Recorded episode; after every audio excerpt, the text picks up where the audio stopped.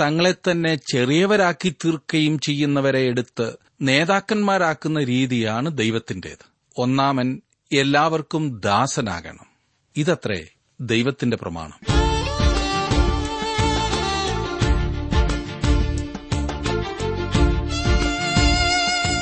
T W ആറിന്റെ വേദപഠന class ആരംഭിക്കുകയാണ്. ജീവസന്ദേശം. ഇന്നത്തെ നമ്മുടെ പാഠഭാഗം മർക്കോസ് എഴുതിയ സുവിശേഷം പതിനൊന്നാം അധ്യായമാണ്. പ്രാർത്ഥനയോടെ നമുക്ക് ശ്രവിക്കാം. സഹോദരൻ ജോർജ് ഫിലിപ്പ് പഠനം ആരംഭിക്കുന്നു.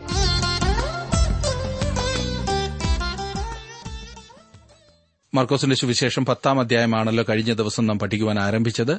പത്താം അധ്യായത്തിന്റെ ഇരുപത്തിയേഴ് വരെയുള്ള വാക്യങ്ങൾ നാം പ്രത്യേകം പഠിച്ചു കഴിഞ്ഞു.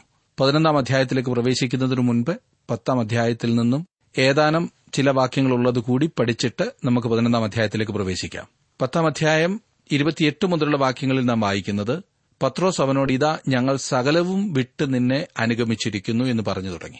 അതിന് യേശു എന്റെ നിമിത്തവും സുവിശേഷം നിമിത്തവും വീടോ സഹോദരന്മാരെയോ സഹോദരികളെയോ അമ്മയെയോ അപ്പനെയോ മക്കളെയോ നിലങ്ങളെയോ വിട്ടാൽ ഈ ലോകത്തിൽ തന്നെ ഉപദ്രവങ്ങളോടും കൂടെ നൂറു മടങ്ങ് വീടുകളെയും സഹോദരന്മാരെയും സഹോദരികളെയും അമ്മമാരെയും മക്കളെയും നിലങ്ങളെയും വരുവാനുള്ള ലോകത്തിൽ നിത്യജീവനെയും പ്രാപിക്കാത്തവൻ ആരുമില്ല എന്ന് ഞാൻ സത്യമായിട്ട് നിങ്ങളോട് പറയുന്നു. പത്രോസിനെ ശാസിക്കുന്നതിന് പകരം തനിക്ക് വേണ്ടി ത്യാഗം വഹിക്കുന്നവർക്ക് യേശു പ്രതിഫലം വാഗ്ദത്തം ചെയ്യുകയാണ് ചെയ്തത്. ഈ പത്രോസിന്റെ അപേക്ഷയുടെ പശ്ചാത്തലം നിങ്ങൾ ഓർക്കുന്നുണ്ട് എന്ന് ഞാൻ വിശ്വസിക്കട്ടെ. അതെ ഒരു യൗവനക്കാരനായ മനുഷ്യൻ യേശുവിനെ അനുഗമിപ്പാൻ ആഗ്രഹിച്ചു വന്നു. എന്നാൽ യേശുവിനെ അനുഗമിക്കേണ്ടതിന് കൊടുക്കേണ്ട വിലയെക്കുറിച്ച് മനസ്സിലാക്കിയപ്പോൾ അവൻ ദുഃഖിതനായി പോയി കളഞ്ഞു അങ്ങനെയുള്ള സാഹചര്യത്തിൽ സകലവും വിട്ട് യേശുവിനെ അനുഗമിച്ച തങ്ങൾക്ക് എന്ത് ലഭിക്കും എന്നാണ് പത്രോസ് ചോദിക്കുന്നത്. മുപ്പത്തിയൊന്നാം വാക്യത്തിൽ യേശു പറയുകയാണ് എങ്കിലും മുമ്പന്മാർ പലരും പിമ്പന്മാരും പിമ്പന്മാർ മുമ്പന്മാരും ആകും എന്നുത്തരം പറഞ്ഞു. പ്രതിഫലം നൽകുന്ന അവസരത്തിൽ പ്രയോഗത്തിൽ വരുന്ന ഒരു പ്രമാണമാണിത്. മുപ്പത്തി രണ്ടാം വാക്യത്തിൽ നാം വായിക്കുമ്പോൾ അവർ എരുശലമിലേക്ക് യാത്ര ചെയ്യുകയായിരുന്നു. യേശു അവർക്ക് മുമ്പായി നടന്നു. അവർ വിസ്മയിച്ച് അനുഗമിക്കുന്നവരോ ഭയപ്പെട്ടു. അവൻ പിന്നെയും പന്തിരുവരെ കൂട്ടിക്കൊണ്ട് അവരോട് ഇതാ നാം എരുശലേമിലേക്ക് പോകുന്നു. അവിടെ മനുഷ്യപുത്രൻ മഹാപുരോഹിതന്മാരുടെയും ശാസ്ത്രിമാരുടെയും കയ്യിൽ ഏൽപ്പിക്കപ്പെടും. അവർ അവനെ മരണത്തിന് വിധിച്ച് ജാതികൾക്ക് ഏൽപ്പിക്കും. അവർ അവനെ പരിഹസിക്കുകയും തുപ്പുകയും തല്ലുകയും കൊല്ലുകയും മൂന്ന് നാൾ കഴിഞ്ഞിട്ട് അവൻ ഉയർത്തെഴുന്നേൽക്കുകയും ചെയ്യും എന്നിങ്ങനെ തനിക്ക് സംഭവിക്കാനുള്ളത് പറഞ്ഞു തുടങ്ങി. യേശു ഇപ്പോൾ എരുശലേമിലേക്ക് യാത്ര ചെയ്യുന്നത് ശ്രദ്ധിക്കുക. താൻ അവിടെ മരിക്കുവാനാണ് പോകുന്നത് എന്ന് അവൻ അറിയുകയും അവരോടത് പറയുകയും ചെയ്യുന്നു. തന്റെ മരണത്തോടനുബന്ധിച്ച് ഉയർത്തെഴുന്നേൽപ്പിനെക്കുറിച്ചും വീണ്ടും പറഞ്ഞിരിക്കുന്നത് ശ്രദ്ധിക്കുക. ഞാൻ ഇതിനു മുൻപ് ഇത് പല പ്രാവശ്യം സൂചിപ്പിക്കുകയുണ്ടായല്ലോ. മുപ്പത്തി അഞ്ച് മുതൽ മുപ്പത്തിയെട്ട് വരെയുള്ള വാക്യങ്ങളിൽ സബദിയുടെ മക്കളായ യാക്കോബും യോഹന്നാനും യേശുവിന്റെ അടുക്കൽ വന്ന് അവനോട് ചോദിക്കുന്ന ചോദ്യമാണ് നാം കാണുന്നത്. മത്തായുടെ സുവിശേഷത്തിൽ ഈ സംഭവത്തെക്കുറിച്ച് ചിന്തിച്ചതോർക്കുന്നുണ്ടല്ലോ അവിടെ അവരുടെ അമ്മ യേശുവിന്റെ അടുക്കൽ വന്നിട്ട് തന്റെ പുത്രന്മാർക്കു വേണ്ടി ഈ പദവി ആവശ്യപ്പെട്ടു എന്നാണ് നാം കാണുന്നത്. താൻ ഏൽക്കുന്ന സ്നാനം ഏൽപ്പാൻ അവർക്ക് കഴിയുമോ എന്ന് യേശു അവരോട് ചോദിച്ചപ്പോൾ കഴിയും എന്ന് അവർ ഉത്തരം പറഞ്ഞു. യാക്കോബ് ഒരു രക്തസാക്ഷിയായി തീർന്നത് നാം ദൈവവചനത്തിൽ നിന്നും പഠിക്കുന്നു. യോഹന്നാനാകട്ടെ പത്മോസ് ദ്വീപിലേക്ക് നാട് കടത്തപ്പെട്ടു. അവൻ രക്തസാക്ഷിയായി തീർന്നു എന്ന് വിശ്വസിക്കുന്നില്ലെങ്കിൽ തന്നെയും അവനെയും കൊന്നുകളഞ്ഞു എന്നത്രേ കരുതുന്നത്. എന്താണ് യോഹനാന് സംഭവിച്ചതെന്ന് നമുക്ക് പൂർണമായ വിവരം ലഭിക്കുന്നില്ല. തന്റെ വലത്തുഭാഗത്തും ഇടത്തുഭാഗത്തും അങ്ങനെ സ്ഥാനമില്ല എന്ന് നമ്മുടെ കർത്താവ് അവരോട് പറഞ്ഞില്ല. തനിക്ക് ആഗ്രഹമുള്ളവർക്ക് കൊടുക്കുവാൻ കഴിയയില്ല എന്നാണ് യേശു പറഞ്ഞത്. എന്നാൽ ആ സ്ഥാനം ലഭിക്കുന്നവർ ഇപ്പോൾ അതിനുവേണ്ടി തയ്യാറായിക്കൊണ്ടിരിക്കുകയാണ്. സുഹൃത്തെ സ്വർഗം താങ്കൾക്ക് ദാനമായി ലഭിക്കുന്നതാണ്. എന്നാൽ സ്വർഗത്തിലെ സ്ഥാനത്തിനുവേണ്ടി താങ്കൾ പ്രവർത്തിക്കേണ്ടതാണ്. രക്ഷാദാനമാണ്. എന്നാൽ നാം ഒരു പ്രതിഫലത്തിനുവേണ്ടി പ്രവർത്തിക്കുന്നു. അവനിൽ നിന്ന് താങ്കൾക്ക് പ്രതിഫലം ലഭിക്കണമെങ്കിൽ അത് പ്രാപിക്കുന്നതിനുവേണ്ടി താങ്കൾ പ്രവർത്തിക്കേണ്ടതത്രേ. അതെ അവൻ പറഞ്ഞിരിക്കുന്നതനുസരിച്ച് ജീവിക്കേണ്ടതത്രേ. നാൽപ്പത്തിയൊന്നാം വാക്യത്തിൽ നാം കാണുന്നു അത് ശേഷം പത്തുപേരും കേട്ടിട്ട് യാക്കോബിനോടും യോഹനാനോടും നീരസപ്പെട്ടു തുടങ്ങി. അവർക്കും നല്ല പദവികൾ ആവശ്യമായിരുന്നതിനാൽ അവർ നീരസപ്പെടുകയാണ്. ആയതിനാൽ യേശുക്രിസ്തുവിന് വേറൊരു പ്രമാണം അവരെ പഠിപ്പിക്കേണ്ടതായി വന്നു. ദൈവഹിതപ്രകാരമുള്ള രീതിയല്ല നമ്മുടെ സമൂഹത്തിലും ഈ ലോകത്തിലും ഉപയോഗിക്കുന്നത്. നാൽപ്പത്തിരണ്ട് മുതലുള്ള വാക്യങ്ങളിൽ വളരെ പ്രധാനപ്പെട്ട ഒരു കാര്യം കർത്താവ് പറയുന്നു. യേശു അവരെ അടുക്കൽ വിളിച്ച് അവരോട് ജാതികളിൽ അധിപതികളായവർ അവരിൽ കർത്തൃത്വം ചെയ്യുന്നു. അവരിൽ മഹത്തുക്കളായവർ അവരുടെ മേൽ അധികാരം നടത്തുന്നു എന്ന് നിങ്ങൾ അറിയുന്നു. നിങ്ങളുടെ ഇടയിൽ അങ്ങനെ അരുത്. നിങ്ങളിൽ മഹാനാകുവാൻ ഇച്ഛിക്കുന്നവൻ എല്ലാം നിങ്ങളുടെ ശുശ്രൂഷക്കാരനാകണം. നിങ്ങളിൽ ഒന്നാമനാകുവാൻ ഇച്ഛിക്കുന്നവൻ എല്ലാവർക്കും ദാസനാകണം. മനുഷ്യപുത്രൻ ശുശ്രൂഷ ചെയ്യിപ്പാനല്ല ശുശ്രൂഷിപ്പാനും അനേകർക്കു വേണ്ടി തന്റെ ജീവനെ മറുവിലയായി കൊടുപ്പാനും അത്രേ വന്നത്. താഴ്മയുള്ളവരെയും സേവനത്തിൽ കൂടി തങ്ങളെ തന്നെ ചെറിയവരാക്കി തീർക്കുകയും ചെയ്യുന്നവരെ എടുത്ത് നേതൃത്വം നൽകുവാനായി ഉപയോഗിക്കുന്നതാണ് ദൈവത്തിന്റെ രീതി. ഒന്നാമൻ എല്ലാവർക്കും ദാസനാകണം. തുടർന്ന് യേശു ഈ സുവിശേഷത്തിന്റെ താക്കോൽ വാക്യം പ്രസ്താവിക്കുന്നതാണ് നാം നാൽപ്പത്തിയഞ്ചാം വാക്യത്തിൽ കണ്ടത്. മനുഷ്യപുത്രൻ ശുശ്രൂഷ ചെയ്യിപ്പാനല്ല ശുശ്രൂഷിപ്പാനും അനേകർക്ക് വേണ്ടി തന്റെ ജീവനെ മറുവിലയായി കൊടുപ്പാനും അത്രേ വന്നത്. ഈ സംഭവത്തെക്കുറിച്ച് മത്തായുടെ സുവിശേഷത്തിലും ലൂക്കോസിന്റെ സുവിശേഷത്തിലും നാം വായിക്കുന്നുണ്ട്. നാൽപ്പത്തിയഞ്ച് മുതൽ അൻപത്തിരണ്ട് വരെയുള്ള വാക്യങ്ങളിൽ രേഖപ്പെടുത്തിയിരിക്കുന്ന രണ്ട് കുരുടന്മാരെക്കുറിച്ച് മത്തായി പറയുമ്പോൾ മർക്കോസ് തന്റെ ശ്രദ്ധ ബർത്തിമായിൽ കേന്ദ്രീകരിക്കുകയാണ് ചെയ്യുന്നത്. കാരണം അവനാണ് ഉറക്കെ നിലവിളിച്ചു പറഞ്ഞത്. ബർത്തിമായി കണ്ണുകൾ തുറക്കപ്പെട്ടവനായി യേശുവിനെ അനുഗമിച്ചു എന്ന കാര്യം വളരെ ഉത്തേജനകമത്രേ. ഏതാനും ദിവസങ്ങൾക്കകം യേശു ക്രൂശിൽ മരിക്കുന്നത് യേശു തുറന്ന ആ കണ്ണുകൾ കൊണ്ട് ബർത്തിമായി കാണുന്നതത്രേ. എന്നെ ശ്രദ്ധിക്കുന്ന പ്രിയ സുഹൃത്തെ താങ്കളും കാഴ്ചയില്ലാത്ത ആത്മീയമായി അന്ധകാരത്തിൽ തപ്പിത്തടയുന്ന അവസ്ഥയിലാണോ? താങ്കളും യേശു താങ്കൾക്ക് വേണ്ടി മരിക്കുന്നത് കണ്ടിട്ടുണ്ടോ? അതെ വിശ്വാസത്താൽ അവങ്കിലേക്ക് നോക്കി ജീവൻ പ്രാപിക്കുവാൻ സാധിക്കണം. ഇനി പതിനൊന്നാം അധ്യായത്തിലേക്ക് നാം വരുമ്പോൾ കർത്താവിന്റെ ഇഹലോക ജീവിതത്തിന്റെ അവസാന ദിവസങ്ങളിലേക്കാണ് നാം വന്നിരിക്കുന്നത്. ഈ പതിനൊന്നാം അധ്യായത്തെ അഞ്ചായി നമുക്ക് വിഭജിക്കാവുന്നതാണ്. യേശു മഷിയായി തന്നെ തന്നെ തന്റെ ജനത്തിന് വെളിപ്പെടുത്തുന്നതാണ് ആദ്യത്തെ പതിനൊന്ന് വാക്യങ്ങളിൽ. യേശു അത്തിവൃക്ഷത്തെ ശപിക്കുന്നതാണ് പിന്നീട് കാണുന്നത്. പതിനഞ്ച് മുതൽ ഇരുപത്തിയൊന്ന് വരെയുള്ള വാക്യങ്ങളിൽ യേശു ദൈവാലയം ശുദ്ധീകരിക്കുന്നതിനെക്കുറിച്ച് കാണുന്നു. ഇരുപത്തിരണ്ട് മുതൽ ഇരുപത്തിയാറ് വരെയുള്ള വാക്യങ്ങളിൽ യേശു പ്രാർത്ഥനയെക്കുറിച്ച് അവരെ പഠിപ്പിക്കുന്നതാണ് കാണുന്നത്. ഇരുപത്തിയേഴ് മുതൽ മുപ്പത്തിമൂന്ന് വരെയുള്ള വാക്യങ്ങളിൽ യേശു മത നേതാക്കന്മാരെ മിണ്ടാതാക്കുന്നതിനെക്കുറിച്ച് നാം വായിക്കുന്നു. യേശു എരുശലേമിൽ വന്നതിനു ശേഷമുള്ള മൂന്ന് ദിവസങ്ങളിലെ കാര്യമാണ് ഈ പതിനൊന്നാം അധ്യായത്തിൽ പ്രതിപാദിച്ചിരിക്കുന്നത്. യേശു കർത്താവ് തന്റെ ഇഹലോക ശുശ്രൂഷയുടെ അവസാനത്തിൽ പരസ്യമായി യെരുസലേമിലേക്ക് വരികയും തന്നെ തന്നെ വെളിപ്പെടുത്തുകയും ചെയ്തു. വാസ്തവത്തിൽ അവൻ വ്യത്യസ്തമായ മൂന്ന് ദിവസങ്ങളിലാണ് അവിടെ വന്നത്. ഒരു ദിവസം മാത്രമല്ല മൂന്ന് ദിവസങ്ങളിൽ. ഓരോ സുവിശേഷവും അവന്റെ യെരുശലേമിലേക്കുള്ള വരവിന്റെ ഓരോ പ്രത്യേക വശങ്ങളെക്കുറിച്ചാണ് ചൂണ്ടിക്കാണിക്കുന്നത് എന്ന് മറക്കരുത്. ഒന്നാമത് അവൻ ശബത്ത് ദിവസം വന്നു. അടുത്ത ദിവസം അതായത് നമ്മുടെ ഞായറാഴ്ച അവൻ മടങ്ങി വന്ന് ദൈവാലയം ശുദ്ധീകരിച്ചു. മൂന്നാമത് അവൻ തിങ്കളാഴ്ച വന്ന് എരുസലേമിനെ ചൊല്ലി കരഞ്ഞതായി വായിക്കുന്നു. ഞാൻ പതിനൊന്നാം അധ്യായത്തിന്റെ ഒന്നാം വാക്യം വായിക്കാം. അവർ എരുഷലേമിനോട് സമീപിച്ച് ഒലിവ് മലയരികെ ബത്ഫാഗയിലും ബഥാന്യയിലും എത്തിയപ്പോൾ അവൻ ശിഷ്യന്മാരിൽ രണ്ടുപേരെ അയച്ചു. എരുഷലേമിലേക്ക് യാത്ര ചെയ്യുന്നതായി കഴിഞ്ഞ ഏതാനും അധ്യായങ്ങളിൽ നാം കണ്ടുവല്ലോ. ഭൂമിശാസ്ത്രപരമായും അതുപോലെ തന്നെ സംഭവങ്ങളുടെ ക്രമ അനുസരിച്ചും തന്റെ മരണത്തിങ്കലേക്ക് അവൻ നടന്നെടുക്കുകയായിരുന്നു. അവന്റെ ഇഹലോക ജീവിതത്തിന്റെ അവസാന ആഴ്ചയാണ് ഇവിടെ കാണുന്നത്.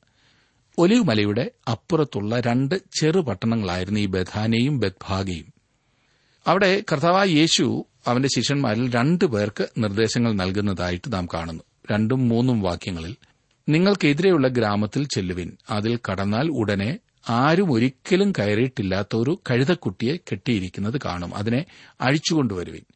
ഇത് ചെയ്യുന്നത് എന്ത് എന്ന് ആരെങ്കിലും നിങ്ങളോട് ചോദിച്ചാൽ കർത്താവിന് ഇതിനെക്കൊണ്ട് ആവശ്യമുണ്ട് എന്ന് പറവിൻ.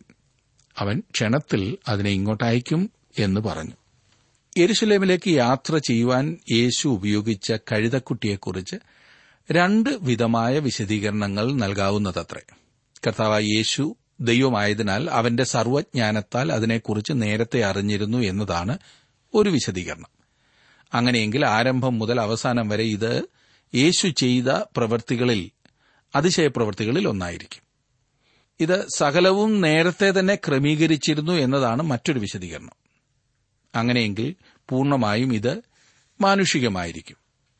യേശു തന്റെ അധികാരത്തെ കാണിച്ചു കൊടുക്കുന്നു എന്നതാണ് ഇവിടുത്തെ പ്രധാനപ്പെട്ട കാര്യം. അതുകൊണ്ട് ഈ രണ്ട് വിവരണവും തെറ്റായി കാണുവാൻ സാധിക്കില്ല. കഴുതയെ അഴിക്കുന്നത് എന്ത് എന്ന് ആരെങ്കിലും ചോദിച്ചാൽ കർത്താവിന് ഇതിനെക്കൊണ്ട് ആവശ്യമുണ്ട് എന്ന് പറവീൻ എന്ന് അവരോട് യേശു പറഞ്ഞു. അത് തന്റെ അധികാരത്തെ വെളിപ്പെടുത്തുന്നു. ചിലർ അവന്റെ മരണത്തിന് കളമൊരുക്കുമ്പോൾ മറ്റു ചിലർ അവനോട് കൂറു കാണിക്കുന്നു. അവൻ ക്ഷണത്തിൽ അതിനെ ഇങ്ങോട്ട് ഇങ്ങോട്ടയക്കും എന്ന് വായിച്ചല്ലോ. അവനെ അനുസരിക്കുന്നവർ അന്നുണ്ടായിരുന്നു. രണ്ടായിരം വർഷങ്ങളായി ഇത് വാസ്തവമായിരിക്കുന്നു. ഈ രണ്ട് കൂട്ടരെ ഇക്കാലത്ത് കാണുവാൻ കഴിയും. മുമ്പോട്ട് വായിക്കുന്നതായ സമയം അവർ ഗ്രാമത്തിൽ പോകുകയും കർത്താവ് പറഞ്ഞതുപോലെ തന്നെ സംഭവിക്കുകയും ചെയ്യുന്നതായി നാം കാണുന്നു. അവർ അവന്റെ നിർദ്ദേശങ്ങൾ അനുസരിച്ച് പ്രവർത്തിക്കുക മാത്രമാണ് ചെയ്തത്. അങ്ങനെ അവർ കഴുതക്കുട്ടിയെയും കൊണ്ട് മടങ്ങി വരുന്നതായി നാം വായിക്കുന്നു. ഏഴു മുതൽ ഒൻപത് വരെയുള്ള വാക്യങ്ങളിൽ നാം കാണുന്നത് അവർ കഴുതക്കുട്ടിയെ യേശുവിന്റെ അടുക്കൽ കൊണ്ടുവന്നു. തങ്ങളുടെ വസ്ത്രം അതിന്മേലിട്ടു അവൻ അതിന്മേൽ കയറിയിരുന്നു. അനേകർ തങ്ങളുടെ വസ്ത്രം വഴിയിൽ വിരിച്ചു. മറ്റു ചിലർ പറമ്പുകളിൽ നിന്ന് ചില്ലിക്കൊമ്പ് വെട്ടി വഴിയിൽ വിതറി. മുമ്പും ബിമ്പും നടക്കുന്നവർ ഹോസന്ന കർത്താവിന്റെ നാമത്തിൽ വരുന്നവൻ വാഴ്ത്തപ്പെട്ടവൻ നമ്മുടെ പിതാവായ ദാവീദിന്റെ രാജ്യം വാഴ്ത്തപ്പെടുമാറാകട്ടെ. അത്യുന്നതങ്ങളിൽ ഹോസന്ന എന്ന് ആർത്തുകൊണ്ടിരുന്നു. ഇത് യെരുശലേമിൽ ഉണ്ടായിരുന്ന ആളുകൾക്ക് വളരെ മതിപ്പുണ്ടാക്കിയോ എന്ന് നമുക്കറിയില്ല. എന്നാൽ റോമിലുണ്ടായിരുന്ന ആളുകൾക്ക് ഇതൊരു വിജയപ്രവേശനമായി തോന്നുമായിരുന്നില്ല എന്നെനിക്ക് നിശ്ചയമുണ്ട്. കാരണം കൈസർ രാജാക്കന്മാരിൽ ഒരാൾ ഒരു യുദ്ധം ജയിച്ച് മടങ്ങി വരുമ്പോൾ അതിനെ വിജയപ്രവേശനമെന്ന് അവർ കരുതിയിരുന്നു. ആ പ്രകടനം മൂന്ന് നാല് ദിവസങ്ങൾ നീണ്ടു നിൽക്കത്തക്കവണ്ണം അവർ കൊള്ള സാധനങ്ങളും തടവുകാരെയും കൊണ്ടുവന്നിരുന്നു എന്ന് പറയപ്പെടുന്നു. ഇവിടെ യേശു വരുമ്പോൾ ഏതാനും കൃഷിക്കാരായ പാവപ്പെട്ട മുക്കുവന്മാരായ ഗലീലക്കാർ മാത്രമാണ് ഉണ്ടായിരുന്നത്. എന്നാൽ ഏറ്റവും പ്രധാനപ്പെട്ട കാര്യം എന്തെന്ന് ചോദിച്ചാൽ നമ്മുടെ കർത്താവായ യേശു തന്നെത്താൻ പരസ്യമായി പ്രത്യക്ഷപ്പെടുന്നു എന്നുള്ളതാണ്. ഇതുവരെ ഈ പറഞ്ഞതുപോലെ അവൻ പ്രത്യക്ഷപ്പെട്ടിരുന്നില്ല പതിനൊന്നാം വാക്യത്തിൽ നാം കാണുന്നത് അവൻ എരുശലേമിൽ ദേവാലയത്തിലേക്ക് ചെന്ന് സകലവും ചുറ്റും നോക്കിയ ശേഷം നേരം വൈകിയതുകൊണ്ട് പന്തിരുവരോടും കൂടെ ബഥാനിയയിലേക്ക് പോയി. ഇവിടെ ശ്രദ്ധിക്കേണ്ട രണ്ട് പ്രധാനപ്പെട്ട കാര്യങ്ങളുണ്ട്. ഈ സംഭവം നടക്കുന്നത് ഒരു ശബത്ത് ദിവസമായിരുന്നു എന്നും പൊൻവാണിഭക്കാരും കാളകളും അവിടെ ഉണ്ടായിരുന്നില്ല എന്നും വ്യക്തമാണ്. ഈ ഒന്നാമത്തെ ദിവസം അവിടുന്ന് പുരോഹിതനായി കടന്നുവന്നു. അവൻ തന്നെയായിരുന്നു യാഗവസ്തു. എന്റെയും താങ്കളുടെയും പാപങ്ങൾക്കു വേണ്ടി ദൈവത്തിന് പ്രസാദകരമായി യാഗമർപ്പിപ്പാൻ അവൻ ശ്രേഷ്ഠ മഹാപുരോഹിതനായി വന്നു. രാത്രിയിൽ യേശു യെരുസലേമിൽ പാർത്തില്ല എന്നും ബഥാനിയയിലേക്ക് പോയതായും കാണുന്നു. യേശു തന്നെ തന്നെ പരസ്യമായി പട്ടണത്തിൽ കാഴ്ചയാക്കി എന്നിട്ട് ഒരു തീരുമാനത്തിനു വേണ്ടി അവൻ ആവശ്യപ്പെടുകയാണ് ചെയ്തത്. അവനെ തള്ളിക്കളഞ്ഞ പട്ടണത്തിൽ യേശു ഒരു രാത്രി പോലും കഴിച്ചുകൂട്ടിയില്ല. തന്നെ സ്വമനസാലെ സ്വീകരിക്കുന്നവരോടുകൂടി മാത്രം സഹവസിക്കുവാൻ ഇഷ്ടപ്പെടുന്നവനാണ് യേശു. അവൻ ആരുടെയും ഹൃദയത്തിൽ തല്ലിപ്പൊളിച്ച് പ്രവേശിക്കാറില്ല. അവൻ ഹൃദയവാതിൽക്കൽ നിന്ന് ശാന്തമായി മുട്ടുകയാണ്. വിശ്വാസത്തോടെ ഹൃദയവാതിൽ തുറന്നാൽ അവൻ അകത്ത് പ്രവേശിച്ച് നമ്മുടെ ജീവിതം പ്രകാശപൂരിതമാക്കും. പന്ത്രണ്ട് മുതൽ പതിനാല് വരെയുള്ള വാക്യങ്ങളിൽ നാം വായിക്കുന്നത് പിറ്റേന്നാൾ അവർ ബഥാന്യ വിട്ടുപോരുമ്പോൾ അവന് വിശന്നു. അവൻ ഇലയുള്ളൊരു അത്തിവൃക്ഷം ദൂരത്തു നിന്ന് കണ്ടു. അതിൽ വല്ലതും കണ്ടുകിട്ടുമോ എന്ന് വെച്ച് ചെന്ന് അതിനരികെ എത്തിയപ്പോൾ ഇലയല്ലാതെ ഒന്നും കണ്ടില്ല. അത് അത്തിപ്പഴത്തിന്റെ കാലമല്ലാഞ്ഞു. അവൻ അതിനോട് ഇനി നിങ്ങൾ നിന്ന് എന്നേക്കും ആരും ഫലം തിന്നാതിരിക്കട്ടെ എന്ന് പറഞ്ഞ് അത് ശിഷ്യന്മാർ കേട്ടു. ഇത് പിറ്റേ ദിവസമാണ്. അതായത് രണ്ടാമത്തെ ദിവസം. അവർ ബഥാനിയയിൽ നിന്ന് വരികയായിരുന്നു. അവൻ രണ്ടാമത്തെ ദിവസം വിജയപ്രവേശനം ചെയ്യുകയായിരുന്നു. ഈ സംഭവം വളരെയധികം വിവാദങ്ങൾക്ക് ഇടയാക്കിയിട്ടുണ്ട്. അന്ന് അവൻ ദൈവാലയത്തെ ശുദ്ധീകരിക്കുകയും അത്തിവൃക്ഷത്തെ ശപിക്കുകയും ചെയ്തു. ഈ അത്തിവൃക്ഷത്തെ ശപിച്ച സംഭവം വായിക്കുമ്പോൾ ചിന്തിക്കുന്ന ഏതൊരാൾക്കും ഏറെ സംശയമുണ്ടാകുക സ്വാഭാവികമാണ്. ഈ പറഞ്ഞതുപോലെ ഒരു വൃക്ഷത്തെ ശപിച്ചു ഉണക്കിക്കളയുവാൻ യേശു സമ്മതിക്കുമോ? അത് പ്രകൃതിയോടുപോലും കാണിക്കുന്ന ഒരു അന്യായമല്ലേ? അത് മാത്രമല്ല അത് അത്തിപ്പഴത്തിന്റെ കാലമല്ലായിരുന്നു എന്ന് പറഞ്ഞിരിക്കുന്നു. എന്നാൽ പിന്നെ എന്തിനാണ് ഈ കടുങ്കൈ ചെയ്തത്? ഈ പറഞ്ഞിരിക്കുന്നതുപോലെ യേശു ഒരിക്കലും ചെയ്തതായി വേറെ എങ്ങും നാം കാണുന്നില്ല. അവൻ സൗമ്യനും ശാന്തനുമായിരുന്നല്ലോ. ആ അത്തിവൃക്ഷത്തേൽ ഫലമൊന്നും ഇല്ല എന്ന് അറിയുവാനുള്ള ദിവ്യശക്തി എന്തുകൊണ്ട് യേശുവിന് ഈ പറഞ്ഞപ്പോൾ ഇല്ലാതെ പോയി? അവൻ എന്തിനാണ് ഫലം തിരഞ്ഞു ചെന്നത്? ആ പച്ചമരത്തെ ഉണക്കുവാൻ യേശുവിന് ശക്തി ഉണ്ടായിരുന്നപ്പോൾ എന്തുകൊണ്ട് ആ ശക്തി തന്നെ ഉപയോഗിച്ച് അതിന്മേൽ ഫലമുണ്ടാക്കി കഴിച്ചില്ല? എല്ലാം ന്യായമായ ചോദ്യങ്ങൾ. എല്ലാറ്റിനും കൂടി ഒരു മറുപടിയാണ് ഞാൻ പറയുവാൻ പോകുന്നത്. സാധാരണ യേശു ഉപമകൾ പറയുകയാണ് ചെയ്തിരുന്നത്. എന്നാൽ ഇവിടെ കർത്താവ് ഒരു തന്ത്രപ്രധാനമായ ഉപമ അവതരിപ്പിക്കുകയായിരുന്നു. പല പ്രവാചകന്മാരും അങ്ങനെ അഭിനയിച്ച് പഠിപ്പിച്ചത് നാം പഴയ നിയമത്തിൽ വായിക്കുന്നുണ്ട്. ഇരമ്യാവ് യഹസ്കിയൽ ഹോഷയ ഇവരൊക്കെ അഭിനയിച്ച് പഠിപ്പിച്ചിരുന്നു അവതരിപ്പിച്ചിരുന്നു. ഈ ഉപമയിലൂടെ കർത്താവ് രണ്ട് പാഠങ്ങളാണ് പഠിപ്പിച്ചത്. ഒന്ന് നിഷ്ഫലമായ ഒരു ജീവിതത്തിന്റെ പാഠം. രണ്ട് വിശ്വാസത്താൽ ജീവിക്കുന്നതിന്റെ പാഠം അഥവാ പ്രാർത്ഥനയുടെ ഒരു പാഠം. അത്തിവൃക്ഷം ഇസ്രായേൽ ജാതിയാണ് സൂചിപ്പിക്കുന്നത് എന്നത്രേ വേദപുസ്തകത്തിൽ നിന്നും നാം മനസ്സിലാക്കുന്നത്. ഇവിടെ ഒരു വലിയ ആത്മീയ സത്യം ഉൾക്കൊള്ളുന്നുണ്ട്. ദൈവദത്തമായ ഈ മതത്തിന്റെ ബാഹ്യമായ ഇലകൾ അവർക്കുണ്ടായിരുന്നു. എന്നാലോ അവരിൽ ആത്മീയ ഫലം ഉണ്ടായിരുന്നില്ല. ഇന്ന് ക്രിസ്തീയ സഭയെക്കുറിച്ചും ഇതല്ലേ പറയേണ്ടത് എന്ന് ഞാൻ അത്ഭുതപ്പെടുകയാണ്. ലവോദിക്കയിലെ സഭയോടുള്ള യേശുവിന്റെ ദൂത് ഇതായിരുന്നു. അവർക്ക് ഒന്നുമില്ലായിരുന്നു. അവർ ദരിദ്രരും കുരുടരും ആയിരുന്നു. അവരുടെ കണ്ണുകൾ തുറക്കുന്നതിന് കണ്ണിൽ എഴുതുവാൻ ലേപം ആവശ്യമായിരുന്നു. പരിശുദ്ധാത്മാവ് അവിടെ ഇല്ലായിരുന്നു എന്നത്രേ അതിന്റെ അർത്ഥം. യശയാപ്രവചനം ഇരുപത്തിയൊൻപതാം അധ്യായത്തിന്റെ പതിമൂന്നാം വാക്യത്തിൽ അത് തന്നെയാണ് പറഞ്ഞിരിക്കുന്നത്. ഈ ജനം അടുത്തു വന്ന് വായ് കൊണ്ടും അതരം കൊണ്ടും എന്നെ ബഹുമാനിക്കുന്നെങ്കിലും തങ്ങളുടെ ഹൃദയത്തെ അവർ എങ്കിൽ നിന്ന് ദൂരത്ത് അകറ്റിവെച്ചിരിക്കുന്നു എന്നോടുള്ള അവരുടെ ഭക്തി മനപ്പാടമാക്കിയ മാനുഷ കൽപ്പനയത്രേ ഇന്ന് ക്രിസ്തീയ സഭയുടെ അവസ്ഥയും ഇതാണെന്ന് അത്രേ ഞാൻ കരുതുന്നത്. കുറ്റപ്പെടുത്തുകയാണെന്ന് ചിന്തിക്കരുത്. കുറ്റപ്പെടുത്താതെ നമുക്കാർക്കും വളരുവാനും സാധിക്കില്ലല്ലോ. കർത്താവ് യേശു അത്തിവൃക്ഷത്തെ ശപിച്ചു. അത് ഉണങ്ങിപ്പോയി. പതിനഞ്ചാം വാക്യത്തിൽ നാം വായിക്കുന്നത് അവർ എരുസലേമിലെത്തിയപ്പോൾ അവൻ ദൈവാലയത്തിൽ കടന്നു. ദൈവാലയത്തിൽ വിൽക്കുന്നവരെയും വാങ്ങുന്നവരെയും പുറത്താക്കി തുടങ്ങി. പൊൻവാണിഭക്കാരുടെ മേശകളെയും പ്രാക്കളെ വിൽക്കുന്നവരുടെ പീഠങ്ങളെയും മറിച്ചിട്ട് കളഞ്ഞു. ഇവിടെ യേശു ദൈവാലയം ശുദ്ധീകരിക്കുന്നതായി കാണുന്നു. യേശു തന്റെ ശുശ്രൂഷയുടെ ആരംഭത്തിലും ദൈവാലയം ശുദ്ധീകരിച്ചതായി യോഹന്നാന്റെ സുവിശേഷത്തിൽ പറഞ്ഞിട്ടുണ്ട്. ഇവിടെ അവൻ തന്റെ ശുശ്രൂഷയുടെ അവസാന സമയത്തായി ഇപ്പോഴും ദൈവാലയം ശുദ്ധീകരിക്കുന്നു. ഇത് രണ്ടാമത്തെ ദിവസം സംഭവിച്ച കാര്യമാണ്. അന്ന് ശബത്ത് ദിവസമല്ലായിരുന്നു. ഞായറാഴ്ച ദിവസമായിരുന്നു. പൊൻവാണിഭക്കാർ അന്ന് ദൈവാലയത്തിലുണ്ടായിരുന്നു മറ്റ് ദേശങ്ങളിൽ നിന്ന് അപരിചിതരായ ആളുകൾ ദൈവാലയത്തിൽ വരുമ്പോൾ അവർക്ക് പണം മാറിക്കൊടുത്തിരുന്നത് ഈ പറഞ്ഞ പൊൻവാണിഭക്കാരായിരുന്നു. വിദേശികൾക്ക് അവരുടെ നാണയം അവിടെ ഉപയോഗിക്കുവാൻ കഴിഞ്ഞിരുന്നില്ല. ദൈവാലയത്തിലെ നിയമപരമായ നാണയങ്ങൾ ആവശ്യമായിരുന്നു. ഈ പൊൻവാണിഭക്കാർ പണം മാറിക്കൊടുക്കുമ്പോൾ അവർ ഒരു നിശ്ചിത ശതമാനം തങ്ങൾക്ക് മാറ്റിവെച്ചിട്ടാണ് കൊടുത്തിരുന്നത്. ഇത് നല്ല ഉദ്ദേശത്തോടെ ആരംഭിച്ചതായിരുന്നു എങ്കിലും ഇപ്പോൾ അതൊരു വലിയ ബിസിനസ്സായി കള്ളന്മാരുടെ ഗുഹയായി തീർന്നിരിക്കുന്നു എന്നാണ് നമ്മുടെ കർത്താവ് പറയുന്നത്. അതേ സുഹൃത്തെ ഏത് ക്രിസ്തീയ പ്രസ്ഥാനത്തിലും അപകടകരമായി തീരാവുന്ന കാര്യമാണിത്. അതിനാൽ ജനങ്ങൾ വളരെ സൂക്ഷ്മതയോടുകൂടെ വേണം അങ്ങനെയുള്ള പ്രസ്ഥാനങ്ങൾക്ക് ധനസഹായം നൽകുവാൻ. യേശുവിന്റെ പേര് പറഞ്ഞ് ദൈവത്തിന്റെ പേര് പറഞ്ഞ് ആരെങ്കിലും വന്നാൽ എടുത്തു കൊടുത്താൽ നിങ്ങൾ സമ്പാദിച്ചതിന്റെ കണക്ക് നിങ്ങൾ ദൈവത്തിന് കൊടുക്കണം എന്നുള്ള കാര്യം മറന്നുപോകരുത് യേശു തന്നെ തന്നെ പരസ്യമായി മഷിഹായായിട്ട് വെളിപ്പെടുത്തിയത് എരുസലേമിലേക്കുള്ള ഒരു വിജയപ്രവേശനമല്ലായിരുന്നു എന്ന് നിങ്ങൾക്ക് കാണുവാൻ കഴിയും. അവൻ ത്യജിക്കപ്പെടുകയാണ് ചെയ്തത്. അത് വിജയപ്രവേശനമായിരുന്നു എന്ന് ഞാൻ കരുതുന്നില്ല. എന്ന് മാത്രമല്ല അങ്ങനെ ചിന്തിക്കുന്നത് വേദാനുസരണവുമല്ല. നിങ്ങൾ കാത്തിരിക്കുക. ഒരു ദിവസം അവൻ പ്രത്യക്ഷനാകുമ്പോൾ അതെ ക്രിസ്തുവിൽ മരിച്ചവർ മുമ്പേ ഉയർത്തെഴുന്നേൽക്കുകയും. പിന്നെ ജീവനോടെ ശേഷിക്കുന്ന നാം അവരോട് ഒരുമിച്ച് കർത്താവിനെ എതിരേൽപ്പാൻ മേഘങ്ങളിൽ എടുക്കപ്പെടുകയും ചെയ്യുന്ന ആ സമയം. രണ്ടായിരം വർഷങ്ങളും അതിലധികവും നാൾ ക്രിസ്തുവിൽ ആശ്രയം വെച്ചിരുന്ന ബഹുപുരുഷാരം പോകുന്നത് നിങ്ങൾ അന്ന് കാണും. അതേ സുഹൃത്തെ അതായിരിക്കും വാസ്തവമായ വിജയപ്രവേശം.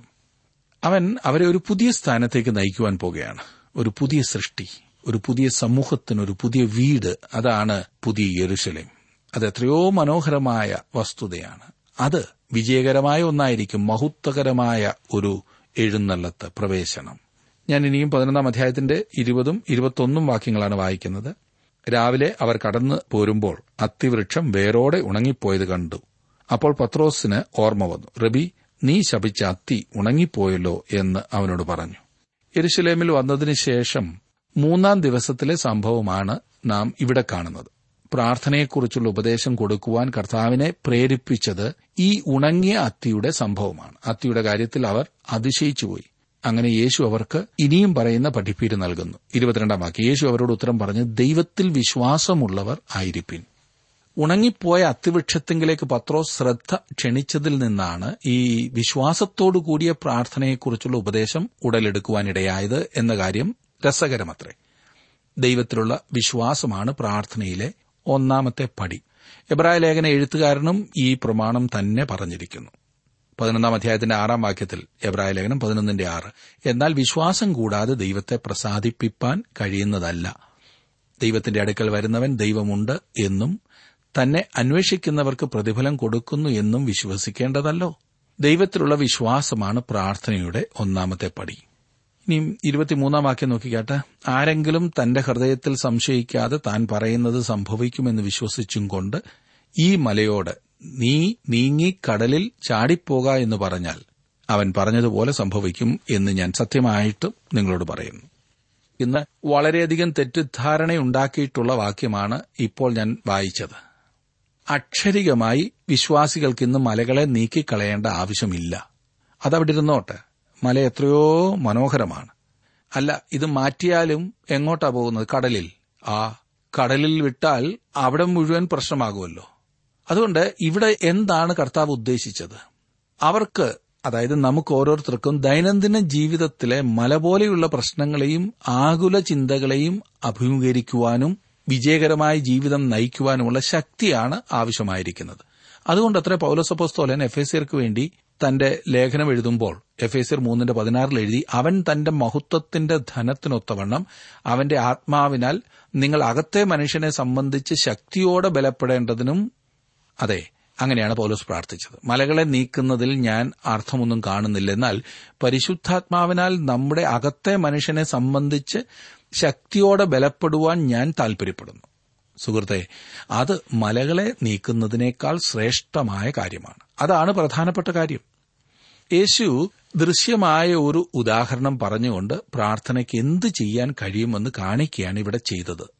ഇരുപത്തിനാലാം വാക്യത്തിൽ നാം കാണുന്നു അതുകൊണ്ട് നിങ്ങൾ പ്രാർത്ഥിക്കുമ്പോൾ യാചിക്കുന്നതൊക്കെയും ലഭിച്ചു എന്ന് വിശ്വസിപ്പീൻ എന്നാൽ അത് നിങ്ങൾക്ക് ഉണ്ടാകും എന്ന് ഞാൻ നിങ്ങളോട് പറയുന്നു.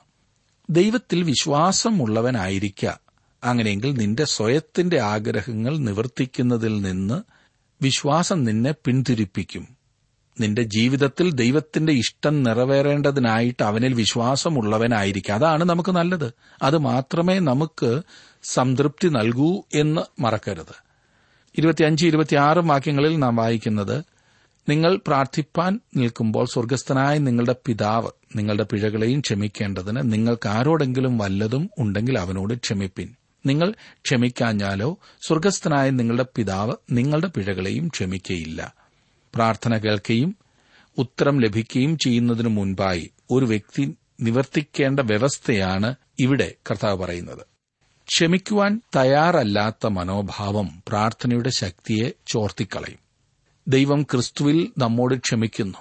അങ്ങനെയാണ് നാം രക്ഷിക്കപ്പെടുവാൻ ഇടയായത്. എന്നാൽ എന്റെയും താങ്കളുടെയും ജീവിതത്തിൽ ശക്തി അനുഭവപ്പെടണമെങ്കിൽ ക്ഷമയുടെ ആത്മാവ് നമുക്ക് ആവശ്യമാണ്. ഇനിയും മഹാപുരോഹിതന്മാരും ശാസ്ത്രിമാരും അവനെ കൊടുക്കുവാൻ വീണ്ടും വരുന്നതായി നാം കാണുന്നു. ഇരുപത്തിയേഴ് ഇരുപത്തിയെട്ടും വാക്യങ്ങളിൽ അവരുടെ വേറൊരു അടവ് നാം കാണുകയാണ്. അവർ പിന്നെയും എരുസലേമിൽ ചെന്നു. അവൻ ദൈവാലയത്തിൽ ചുറ്റി നടക്കുമ്പോൾ മഹാപുരോഹിതന്മാരും ശാസ്ത്രിമാരും മൂപ്പന്മാരും അവന്റെ അടുക്കൽ വന്നു. നീ എന്ത് അധികാരം കൊണ്ട് ഇത് ചെയ്യുന്നു എന്നും ഇത് ചെയ്യുവാനുള്ള അധികാരം നിനക്ക് തന്നതാർ എന്നും അവനോട് ചോദിച്ചു. അവർ ഇപ്പോഴും അവനെ പിന്തുടരുകയാണ്. അവർ എല്ലായ്പ്പോഴും അവനെ എതിർത്തുകൊണ്ടിരിക്കുകയാണല്ലോ. അവർ അവന്റെ അധികാരത്തെ ഇപ്പോൾ ചോദ്യം ചെയ്തു. അവർ അന്നത്തെ കാലത്തെ മതത്തിന്റെ ഔദ്യോഗിക പ്രതിനിധികളും ഭരണാധികാരികളുമൊക്കെ ആയിരുന്നു. യേശുവിന് യാതൊരു അധികാരവും ഈ പറഞ്ഞവർ നൽകിയിരുന്നില്ല. ആരെങ്കിലും വേറെ നൽകിയിട്ടുണ്ട് എന്നവർക്കറിയുമില്ല. അതിനാൽ അവൻ എവിടെ നിന്നാണ് അധികാരം ലഭിച്ചത് എന്ന് അവർക്കറിയണം ഇതൊരു തരം അരക്ഷിത ഭാവം കൊണ്ടുണ്ടാകുന്നതാണ്. തങ്ങളുടെ സ്ഥാനം പോകുമെന്ന ഭയം. ഇത് ഇക്കാലത്തും ഒട്ടും കുറവല്ല. അതുകൊണ്ട് അവർ യേശുവിനോട് ചോദിക്കുന്നു. അതിന് യേശു ഒരു മറുചോദ്യം ചോദിച്ചു. ഇരുപത്തൊൻപതാം വാക്യം. യേശു അവരോട് ഞാൻ നിങ്ങളോട് ഒരു വാക്ക് ചോദിക്കും. അതിന് ഉത്തരം പറവീൻ. എന്നാൽ ഇന്ന അധികാരം കൊണ്ട് ഇത് ചെയ്യുന്നു എന്ന് ഞാനും നിങ്ങളോട് പറയും. യോഹന്നാന്റെ സ്നാനം സ്വർഗത്തിൽ നിന്നോ മനുഷ്യരിൽ നിന്നോ ഉണ്ടായത് എന്നോട് ഉത്തരം പറവീൻ എന്ന് പറഞ്ഞു. ഇതൊരു നല്ല ചോദ്യമായിരുന്നു. എന്നാൽ ഈ മതനേതാക്കന്മാരെ കുഴപ്പത്തിലാക്കിയ ഒരു പ്രശ്നമായിരുന്നു ഇവിടെ ഉണ്ടായിരുന്നത്. യോഹന്നാന്റെ സ്നാനം സ്വർഗത്തിൽ നിന്നായിരുന്നു എന്ന് അവർ പറഞ്ഞാൽ പിന്നീടുള്ള ചോദ്യം പിന്നെ നിങ്ങൾ എന്തുകൊണ്ട് അത് അംഗീകരിക്കുന്നില്ല എന്നായിരിക്കും. യോഹന്നാന്റെ സ്നാനം അവർ അവഗണിച്ചു കളഞ്ഞതിനാൽ ജനം കോപിഷ്ഠരായിത്തീരും. പിന്നെ ജനം അവരെ അംഗീകരിക്കില്ല. കാരണം ജനം യോഹന്നാനെ ഒരു പ്രവാചകനായി അംഗീകരിച്ചിരുന്നു. അതുകൊണ്ട് അവർ യേശുവിനോട് പറഞ്ഞ് ഞങ്ങൾക്ക് അറിഞ്ഞുകൂടാ. അവർ ഒഴിഞ്ഞു മാറുവാൻ ശ്രമിക്കുകയാണ്. യേശുവിനോട് ചോദിച്ച ചോദ്യത്തിന് യേശു ഉത്തരം പറയാതിരിക്കുവാൻ ഇത് മതിയായ കാരണമായിരുന്നു. എന്നാൽ യേശു അവർക്ക് ഉത്തരം നൽകുന്നു. അവർ ഉത്തരം പ്രതീക്ഷിക്കുന്നില്ലായിരുന്നു വാസ്തവത്തിൽ. അവർ അവനെ കുരുക്കിൽപ്പെടുത്തുവാനായിരുന്നു ശ്രമിച്ചുകൊണ്ടിരുന്നത്. യേശു അവരോട് ശരിയായ ഉത്തരം പറഞ്ഞിരുന്നുവെങ്കിൽ തന്നെയും അവന്റെ ഉപദേശങ്ങളെ അനുഗമിക്കുവാൻ അവർക്ക് ഉദ്ദേശമില്ലായിരുന്നു. അവൻ അവരുടെ വലയിൽ വീഴാഞ്ഞതിനാലാണ് അവരുടെ ചോദ്യത്തിന് ഉത്തരം കൊടുക്കാതിരുന്നത്. അവൻ തന്റെ ശത്രുക്കളെ അഭിമുഖീകരിച്ച രീതി യേശുവിന്റെ ദൈവത്വത്തിന്റെ ഏറ്റവും വലിയ തെളിവുകളിൽ ഒന്നാണെന്നത്ര ഞാൻ വിശ്വസിക്കുന്നത്. എന്നാൽ ജനം പരമാർത്ഥതയോടെ നമ്മുടെ കർത്താവിന്റെ സന്നിധിയിൽ ചോദ്യങ്ങളുമായി അന്വേഷകരായി കടന്നു വന്നപ്പോഴൊക്കെ അവർക്ക് പരമാർത്ഥതയോടുകൂടിയ ശരിയായ ഉത്തരം ലഭിച്ചിട്ടുണ്ട് എന്ന വസ്തുത ഓർമ്മിക്കുക. എത്ര മനോഹരമായിരിക്കും നമ്മുടെ കർത്താവ് ഇവരോട് ഇടപെടുന്ന വിധം. ചുരുക്കത്തിൽ പതിനൊന്നാം അധ്യായത്തിൽ നാം പഠിച്ച പാഠങ്ങൾ യേശു തന്റെ പരസ്യ ശുശ്രൂഷയുടെ അവസാനത്തിൽ തന്നെ പരസ്യമാക്കുന്നതും ഭക്തിയുടെ മറവിൽ പണമുണ്ടാക്കുന്നവർക്ക് താക്കീത് നൽകുന്നതും ഫലമില്ലാത്ത ജീവിതത്തെ ദൈവം എങ്ങനെ കാണുന്നു എന്നും വിശ്വാസത്താൽ ദൈവത്തിന് സമർപ്പിച്ച ഒരു ജീവിതം കൊണ്ടുണ്ടാകുന്ന മഹത്തായ കാര്യങ്ങളുമാണ് ദൈവവചനത്തിലൂടെ താങ്കളുടെ ജീവിതം ഫലസമൃദ്ധമായി തീരട്ടെ എന്ന് ഞാനും പ്രാർത്ഥിക്കുന്നു. ആമേൻ.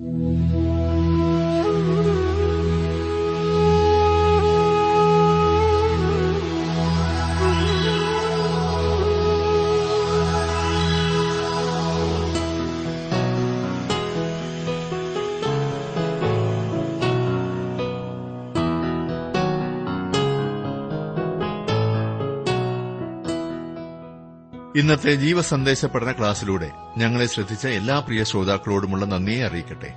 ദൈവവചനം കൃത്യമായി ക്രമമായി പഠിക്കുവാൻ ലഭിച്ചിരിക്കുന്ന ഈ അസുലഭ അവസരം പ്രയോജനപ്പെടുത്തുകയും സ്നേഹിതരെയും ഇത് പ്രയോജനപ്പെടുത്തുവാൻ ഉത്സാഹിക്കുകയും ചെയ്യുക. അഭിപ്രായങ്ങളും നിർദ്ദേശങ്ങളും പ്രാർത്ഥനാ വിഷയങ്ങളും ഞങ്ങളെ അറിയിക്കുക. ഞങ്ങളുടെ വിലാസം ജീവസന്ദേശം പോസ്റ്റ് ബോക്സ് നമ്പർ മൂന്ന് തിരുവല്ല അഞ്ച് Keralam.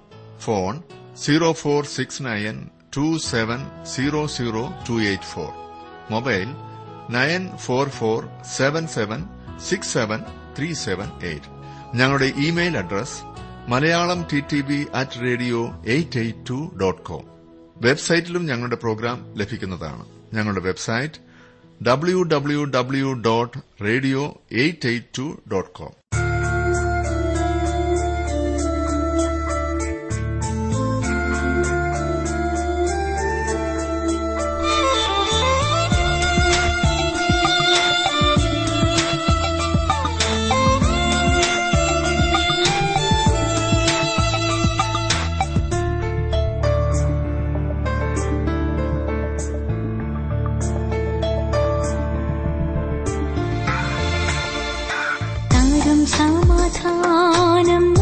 పూలవల్ల